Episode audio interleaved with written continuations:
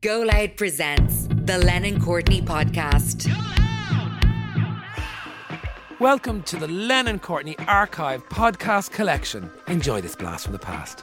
Joanne O'Riordan, thank you so much for joining us today. Um, you know, if you want something done, ask ask a busy woman. So we got one. I, I, I'm trying to think when I first heard you speaking, and I can't remember what illustrious corporate institution was paying for you to open your mouth, but I do remember you, and I do remember being so unbelievably moved by what you were saying, just in in every direction. You're you're just an extraordinary speaker, an extraordinary advocate, and there's there's so much we want to talk to you about. So, um, as the listeners to this podcast know, myself and Brendan are doing a master's in equity, diversity, and inclusion.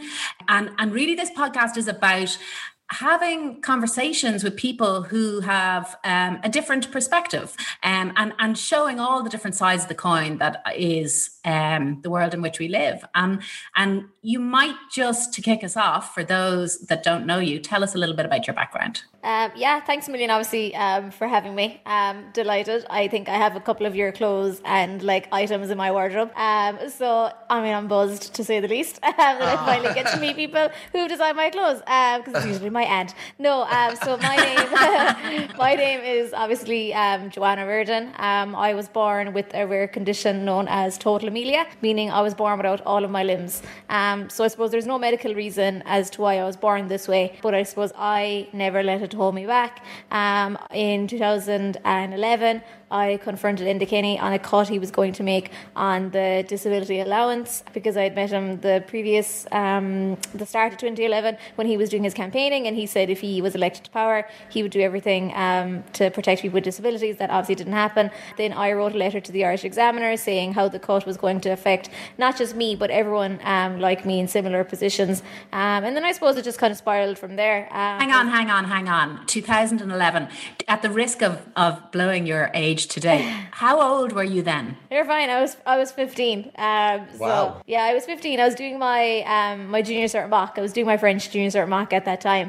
Um, and then when I wrote the letter, I was doing my BT Young Scientist project um, on basically if you have a disability, does it affect your exam performance? I just thought it was kind of interesting. And this was like something as far as like breaking an arm before, like the week before your exam and needing a scribe, you know, like and stuff like that, just to see like the differences. Um, so yeah, basically after that, I went on to the Late Late Show, and then after that, um, at the age of 16, I went over to the United Nations in New York, where I delivered a speech to the world's leading women in technology on how technology has transformed my life, how it's helped people, other people with disabilities, um, and just different things like that. So that's just a little bit about myself. Um, at the moment, Just a little throwaway bit of background there, Joanne.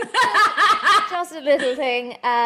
At the moment, I'm a sports uh, columnist with the Irish Times um, and a podcast host with hersport.ie because I suppose sport is my main passion, anyways, in life. Um, and um, yeah, no, that's basically it. Can I just go back to the moment where you found your voice because I think that's what this all comes from. It's it's it's what was the driver there and what what gave you, I suppose, the fuel to to to stand up and be counted. I don't really know. Like, I suppose I've been like surrounded by it all my life. You know, like my parents, you know, advocating for you know ramps in the footpath or like ramps going into the local library or you know, um, you know, help, like fixing the local school so that I can have easy access to it. So I suppose I've kind of been around it anyway. So like, you know, I suppose it just kind of rubs off on you um, after a while. But like, I've I have four other siblings. Like, they're all older than me, and myself and my brother Stephen, who made who made the documentary about my life. Um, we're the only two that are kind of like very outward and kind of outspoken um, and all that kind of stuff. So Claire didn't rub off on everyone else. Um, but no, I think like you know, I suppose I saw something that was wrong. Um, you know, I had already met someone in the Irish Examiner for like a different event, um, and I'd said to him how I wanted to be a journalist when I was older, and he basically rang and was like, you know, if you want to be a journalist, this is a really good time to like announce yourself and you know do different things like that. So I suppose in general, like, is even though I saw it as maybe like a potential career opportunity to see if I liked it, I didn't really expect the reaction it got. I didn't expect it to be on the front page of the Irish Examiner um, at that time, um, and I suppose I didn't really expect people to have such a like a strong like opinion and like strong support. You know, I just did it. I went back into school, continued on my BT Young Science project. I think we went to the National Art Gallery like the following day, and then uh, my mom rang and was like, "Oh, I think you've been invited onto the Late Show," and I was like, "All right, cool." And I was like, "Oh my god, we have to go to like New Look and like and get clothes."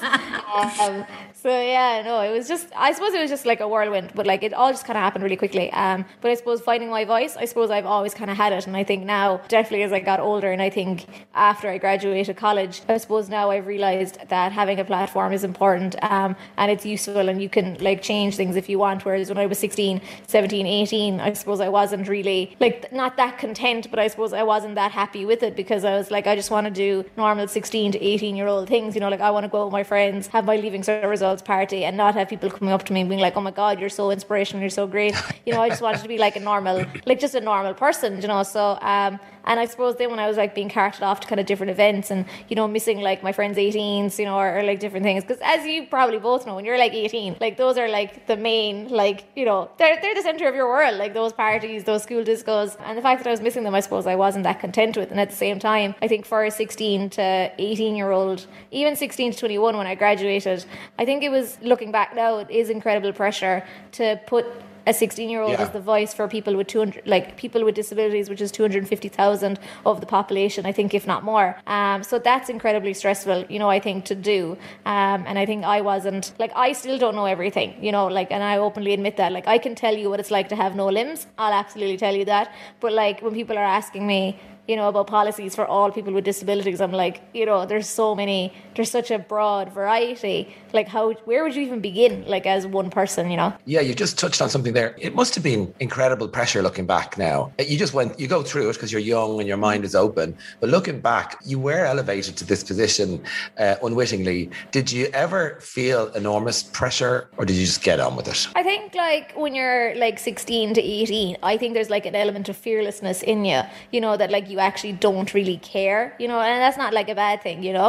Um, and I think that was a good thing to have at that time. And I even noticed it, like, you know, obviously covering sports, when they bring on like a 17 year old, he just goes out and play, you know, or like she'll just go on and play. And I think that's kind of what I was like as well. I just went out and I did it. I suppose I didn't really understand like the magnitude of it, you know, fortunately. It was only kind of, you know, I decided to do a year abroad um, over in England. I can't really call it abroad because it's like England, you know, but I decided Oh, it's, it's very much abroad now. Yes, it is. it is. It's like a whole other universe now. Like, I actually moved like slap bang in the centre of Brexit, so I moved over to York. And We'd just like to say a big hello to all our UK listeners. Thank you.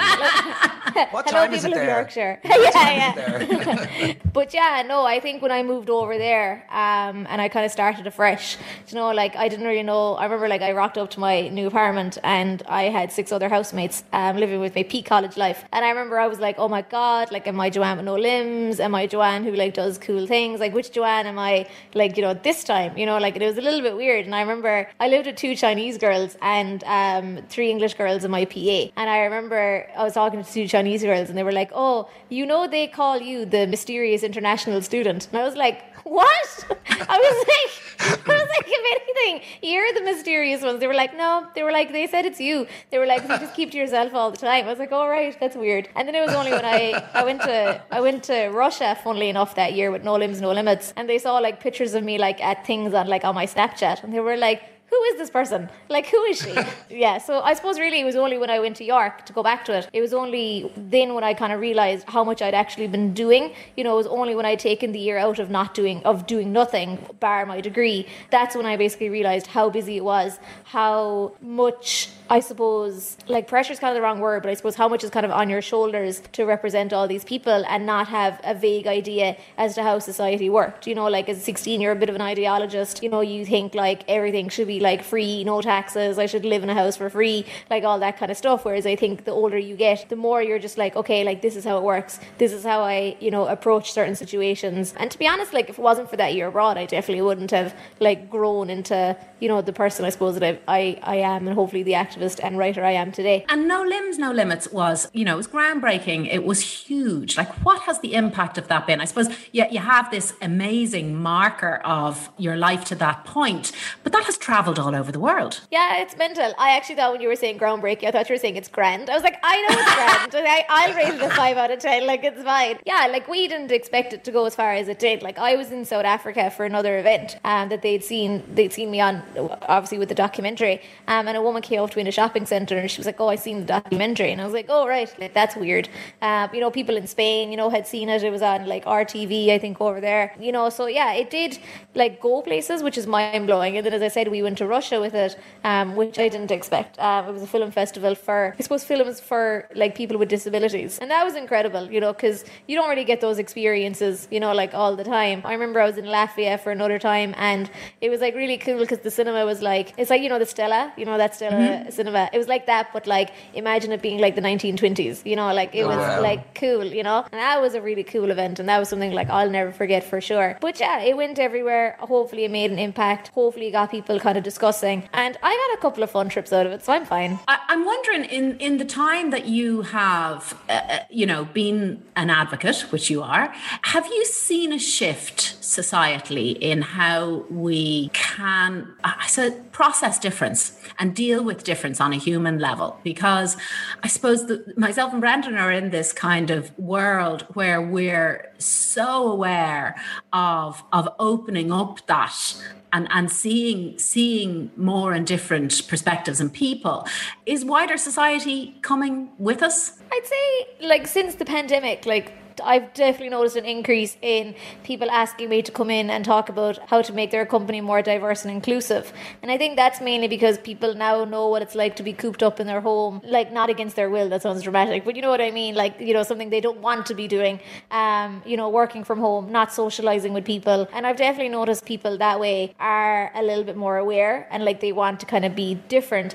I suppose whether that's just like the fad until like we get back. I suppose I I can't answer that. You know, for the time being being. But I definitely think people are. And I think the situation that we're in now is that we've kind of acknowledged, you know, people with disabilities or other differences um, exist.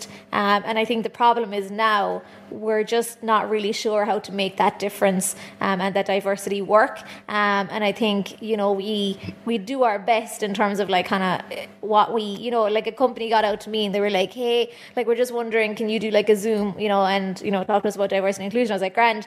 Um, and the first thing they were like, oh yes, so there's like three steps like into our like door, you know. And I was kind of like, that's so funny because like if this wasn't like COVID and this everything wasn't on Zoom, like I wouldn't be able to get into your talk to give you a talk on diversity and inclusion, you know. And that's like no offense to them, you know. Like I mean, they they're like learning as they're going um you know and they were a little bit unsure you know and i think really it's just about as you kind of were saying opening up that conversation you know bringing on people who are different who've had these experiences and not trying to like put our perspective into their perspective, you know, not to be like, okay, that's great, she's got no limbs. I think this is what we should do. And then I'm like, oh my God, like, why did you do that? Like, I hate that with every fiber of my being. You know, like, that's not necessarily like a bad thing. And I suppose I was kind of thinking, you know, like, obviously you're in the fashion industry and designers and really successful at what you do. And I was even kind of thinking about from a pure fashion point of view, even from my end. And even I was kind of saying, like, this week, I think, um, like, Skims released their um, Olympic pajamas, which is like lovely. But the first picture Kim had was um, a person missing a leg. You know, she was a Paralympian. And I was like, Jesus, like that's the first time ever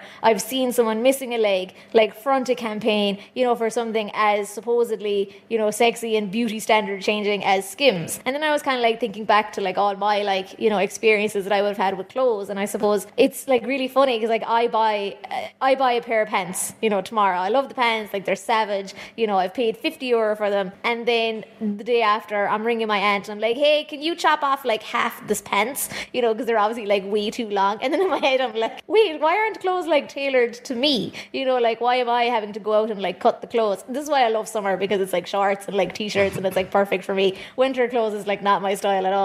And as I always say to people, even from a pure business point of view, if you really want to be cynical and you really, really don't want to be diverse and inclusive, it's a quarter of the population. You're turning down a quarter wallets You know, that doesn't make sense from a business point of view. You know, in general, like why would you do that? You know, so I think I, I suppose I'm, I'm gonna I'm gonna slightly counter that and, and say that you know back to your original point that there, there are complications in that in mm-hmm. that you you said yourself you you speak from your perspective and your disability and there's there is a quarter of the population but e- there is such diversity of disability and need within that cohort that um, it's almost all like micro niches within that. So it, it's it's quite a it's quite a brain teaser to kind of figure out what can be done. Which isn't to say that something can't be done, but we just we need to think about what that could look like. I mean, But maybe I think like some things are like macro. Yeah, like going back to yeah. like I think like ramps into a building, you know, having like A hundred percent. for blind, you know, for people who are blind. You know, different things like that are macro. And like I agree with you in terms of like the micro stuff. But I think like even to get the ramp in the building, to get the wheelchair accessible toilet, like that's a strong fifty percent of it done. I have a great ramp story, but we need to take a break.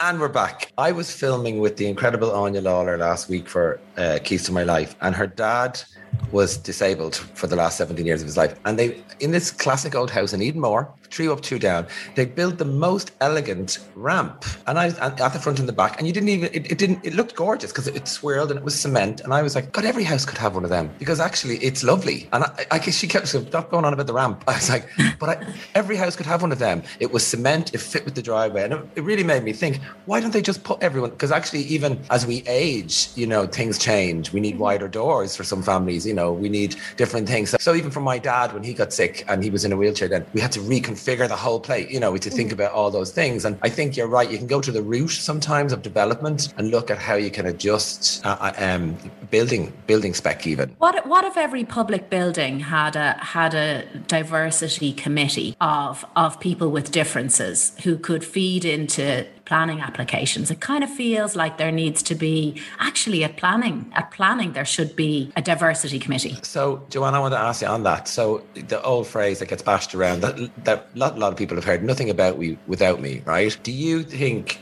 uh, there are people making decisions or choices around design that affect your life without people like you in the room? Do you think that's still happening? Yes, like I, like I, like I literally like it was like I remember. Um, I'm not going to say what uh, building specifically, but there was a building in Cork, and I just so happened. I think the guy who was doing it, he was like friends of my sister-in-law, and he had just said to her, he was like, "Oh, we have the building specs if you're interested in seeing it." And my sister-in-law was like, "All right, cool."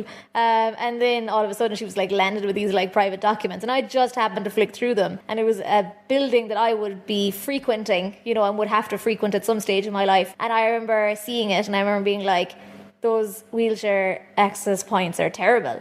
And they had no parking outside the specific building for um, people in wheelchairs. I remember they had this mad idea that well, what they would do was they would let people in wheelchairs park further in, further in, and they'd get a shuttle bus to bring people in and out. Like, could you imagine? Like, we live in Ireland, you know. This isn't like we live in like Mallorca, you know, and like the sun is going to be beating down us like all the time, and you don't mind the walk in, you know, like all that kind of stuff. And I remember I made a phone call to someone that I know who was in like the process with that building, and I was like, this isn't good enough. I remember he was particularly old as well, like at that time, and I remember he was like, you're going to ruin this building, like for everyone. Like if you stop this now, like you're going to be like the reason why it's delayed, like and all this kind of stuff. I said to him, I was, shocking. yeah, yeah, yeah. I said to him, I was like, you're like 70 odd. You're probably going to end up in a wheelchair soon, no offense. I was like, so would you not want it to be catering to you as well, like in the future? He was like, no. He was like, it's that, that's not how like it works, you know, like all that kind of stuff.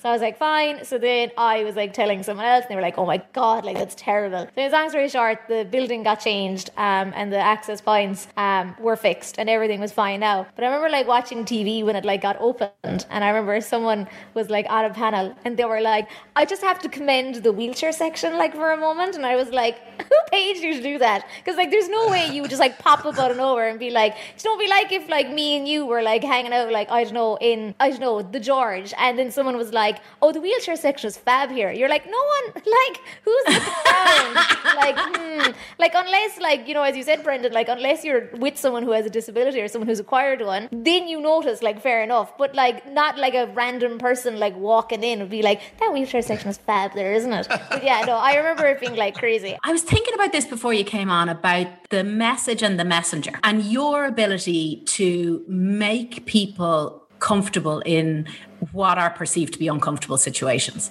So you do use humor as this amazing weapon. And, you know, you talk about kids staring at you, mothers staring at you, nobody knowing what to do with you, how to approach your your difference.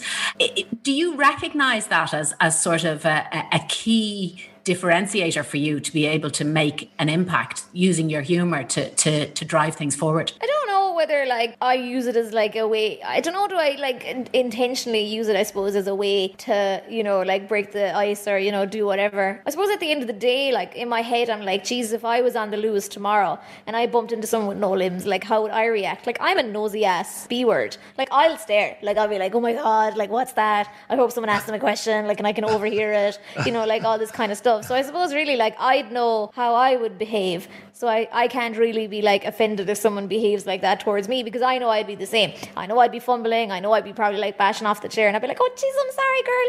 Uh, you know, like, and all this stuff. So, like, it really kind of doesn't bother me. But I suppose what would bother me is when people like shush people. Obviously, there are like some days and I'm like on like, you know, the Luas and I'm like, you know, it's like a, after a Saturday night and I'm like, oh my God, I hope no one talks to me. And then I hear, Mammy, why she got no limbs? And I'm like, ah, oh. you know, but like, you know, 99.9% of the time, like I am, I would think and hope that people would say that I'm approachable, you know, and if a child had a question, I'd happily answer them because, as I said, I suppose we're all just curious. And I suppose we shouldn't kill that curiosity from a young age. But I can see how someone who maybe is in a situation and they haven't like accepted it, you know, they haven't accepted that they're now using a wheelchair or they haven't accepted that they're missing a limb or like all that kind of stuff. I can see how that would be like upsetting, you know, like for sure. So, how does a young woman challenge that status quo, you know, of the older generation? How do you how do you bring them around?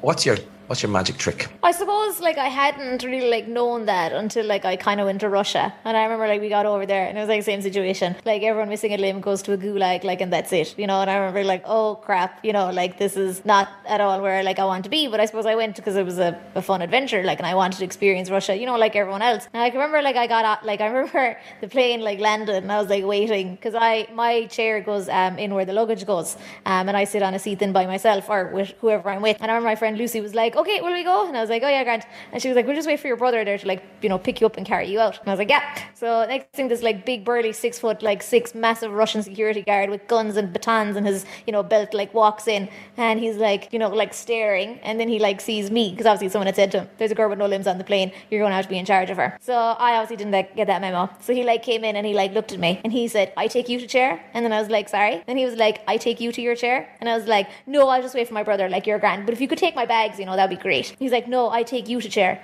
I was like, okay, ooh, this is how we're gonna roll. So I was like, fine. So then he like picked me up, and I was like, oh my god, like I was like I've never been six foot six up in the air, you know, like ever in my life. And I remember he we got uh, he was like no talking, like nothing whatsoever, and he put me into this push chair, and I was like, this isn't my chair. Like oh my god, he's taking me away from everyone. Like this is it. Like it was nice knowing everyone. Joanne's gonna be like sent to Siberia, you know, like that's it. And he was like pushing me along in the airport, and I was like, so like where is my chair? And he like didn't answer me. I was like, okay, that's that's cool. I was like, so are you gonna take me to like my luggage? And then he was like, still not answering me. And he looked at me. He was like, do you have your passport? And I was like, I do, yeah. And then he was like, okay. And then he brought me into security. He brought me into like a little private security area. And they were like, who are you? I was like, I'm Joanne. They were like, have you filled out the immigration form? I was like, I have. They were like, have you your visa? I was like, I have. So on and so forth. And then we eventually got out. And then he like pushed me in. And he was like, your chair is here now. And it was my chair like looking at me, looking all like brand new and specky, you know, and stuff. And I was like, class. So then he like picked me up, put me back into my chair. And I remember thinking, okay, I'm going to really have to shift my mentality here. Because this fella thinks he did everything A-OK. Whereas like if that was in the UK, if that was in Ireland, no one would touch me because you'd get sued, right, for like touching someone. Whereas he didn't care. Wow. He put me in my chair. That was fine. So I remember that day I said to Stephen, I was like, oh, we're going to have to go about this in a way where instead of coming in and critiquing their like lack of disability policy or non-existent disability policy, we're going to have to tell them to be the best country in the world. This is what you're going to have to do because Russians like really feed into that. You know, they want to be the best in the world at everything, and they really did like feed into it. Like we were the most viewed, you know, um, documentary in that film festival. I think I had the most pictures, and bear in mind there was a fella from Breaking Bad there, so I take that with great pride. So like it just completely shifted like their mentality. And even we met up with the Irish embassy afterwards, and they were like, "You did it correctly." Because they were like, if you came in and you were like all guns blazing, and you were like, you know, screw this and screw that, like they would have just shut down, not reacted probably would have reported you to the police at some stage.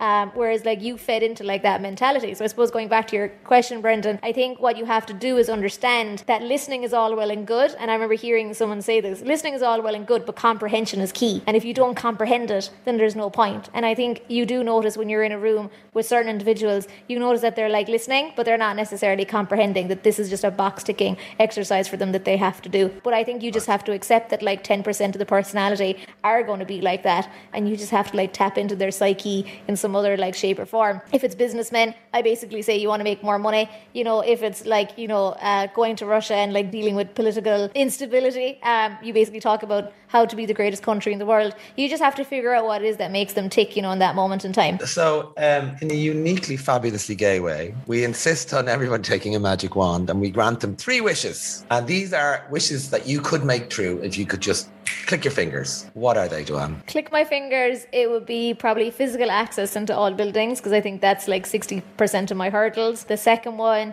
I would say it would be to ask all companies and people who have a hiring policy within Ireland and the world to have basically what's known as the Rooney Rule, which in America it basically states that you have to interview someone of a minority and you're, someone on your panel has to reflect that minority as well, just to give more people a chance and different opportunities. And then my third wish would be oh man, I'd wish so bad that like shorts were like a universal thing you could buy like in shops, even in winter time, so I don't have to cut pants. And I wish like I wish that the clothes, you know, like some clothes that like people like make, I wish it's like that material that's like easy to cut for like normal idiots like myself, you know, who can't be ringing her aunt who's a ta- uh, uh, so a seamstress every single day, and be like, please help Eileen. Um, so that's like my funky wish, you know, like just to like I don't know, have loads of clothes that are like short legged and short sleeved, and then I'm fine.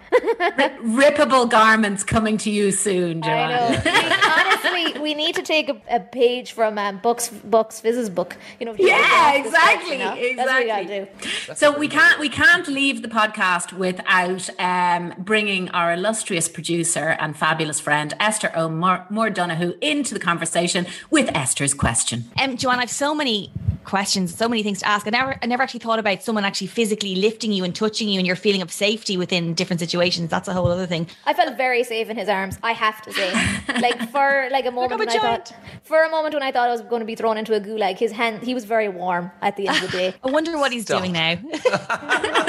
He never phoned, he never wrote. you know, yeah. yeah, I know. I thought we were going to have like a notebook scenario where he'd write to me for 365 days, you know.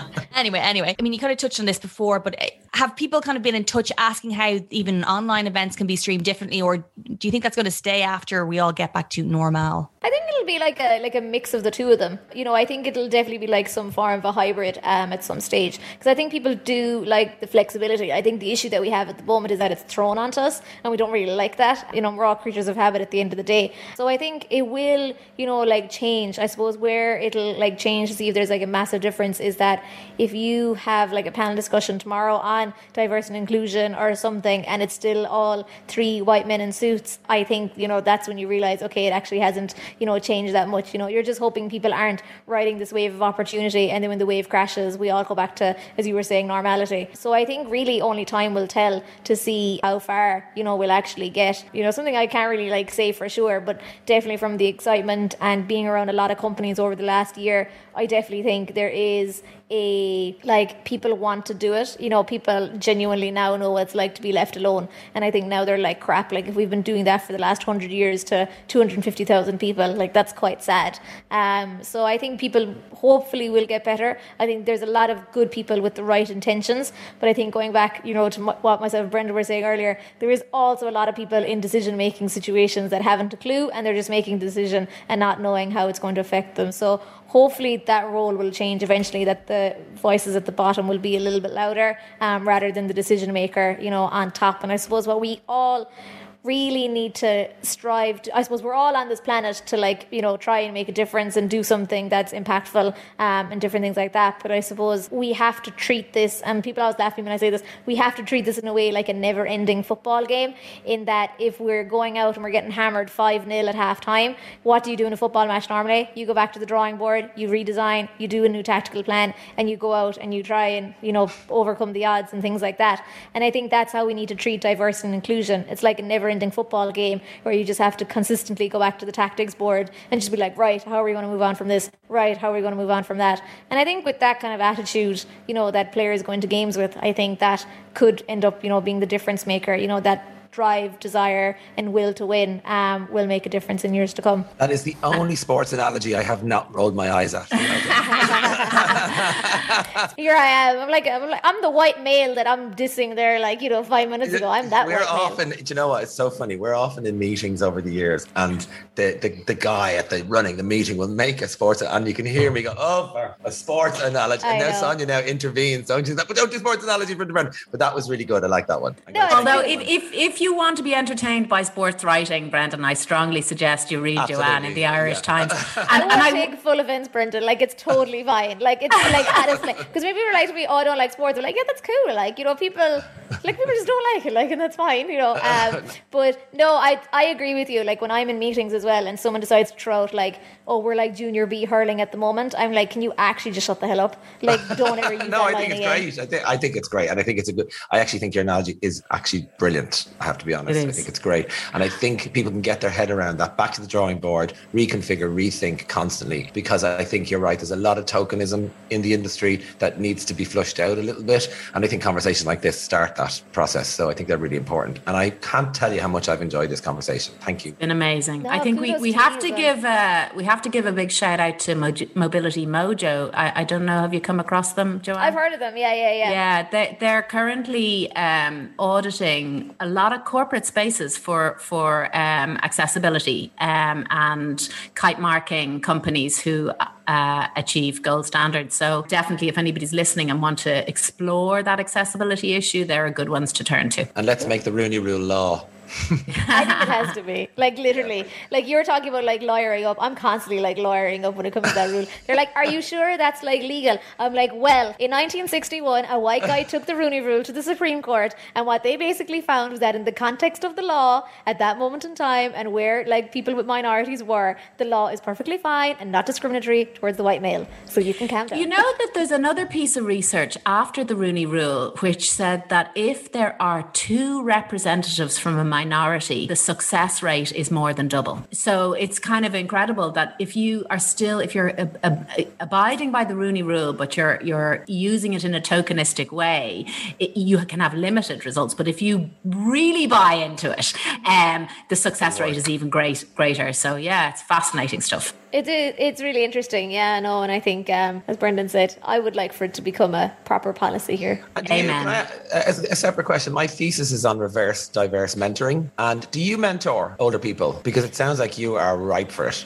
I don't like technically do it, but like I ha- I do a lot of like those community based events where it's a lot of like older people being like, you know, and I can't get into the post office, and you're like, I know, Mary, it's terrible. Um, um, you're like, I know, girl. Um, but yeah, no, like I don't actually do it like in terms of like kind of one to one. Actually, that is the first time I've heard of it. So like the one I was involved in, I wasn't even like involved in. It was like accidental. So I do the Garda Youth Awards um, with the guards, obviously, um, and I went to a reverse mentoring scheme, and it was a boy from Syria teaching an old white Catholic woman who was 80 odd what's it like to be a Syrian. Oh my God, it was the best thing I've ever been involved in. Like, it was Yeah. so funny. Like, just to hear the questions she had and how he was like, yeah, it doesn't bother me.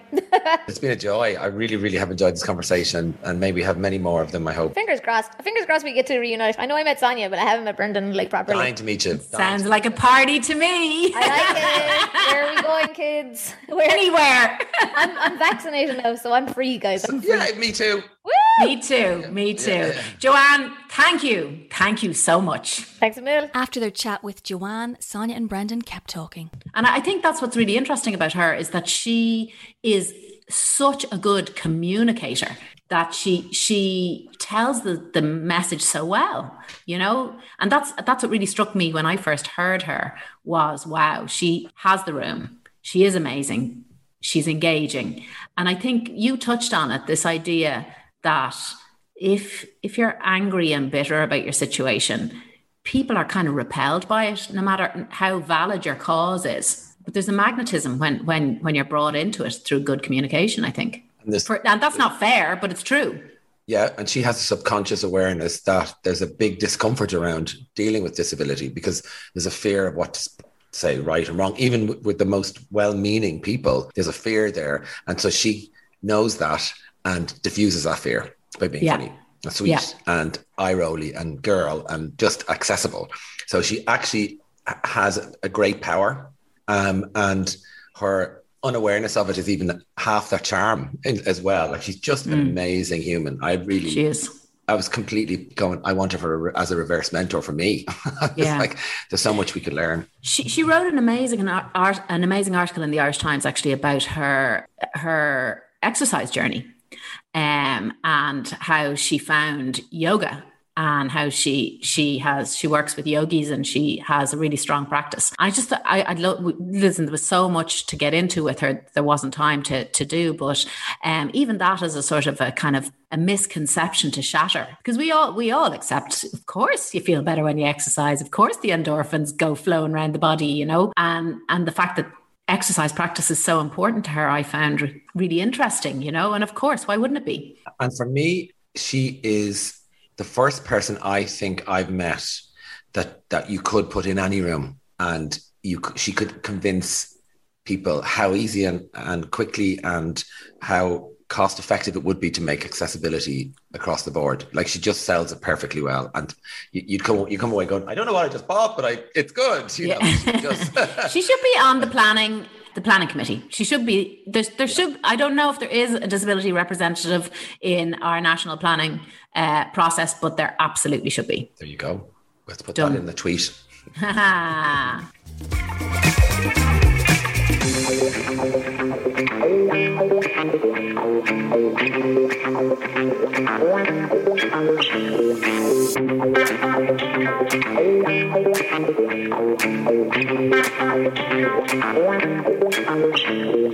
Wow.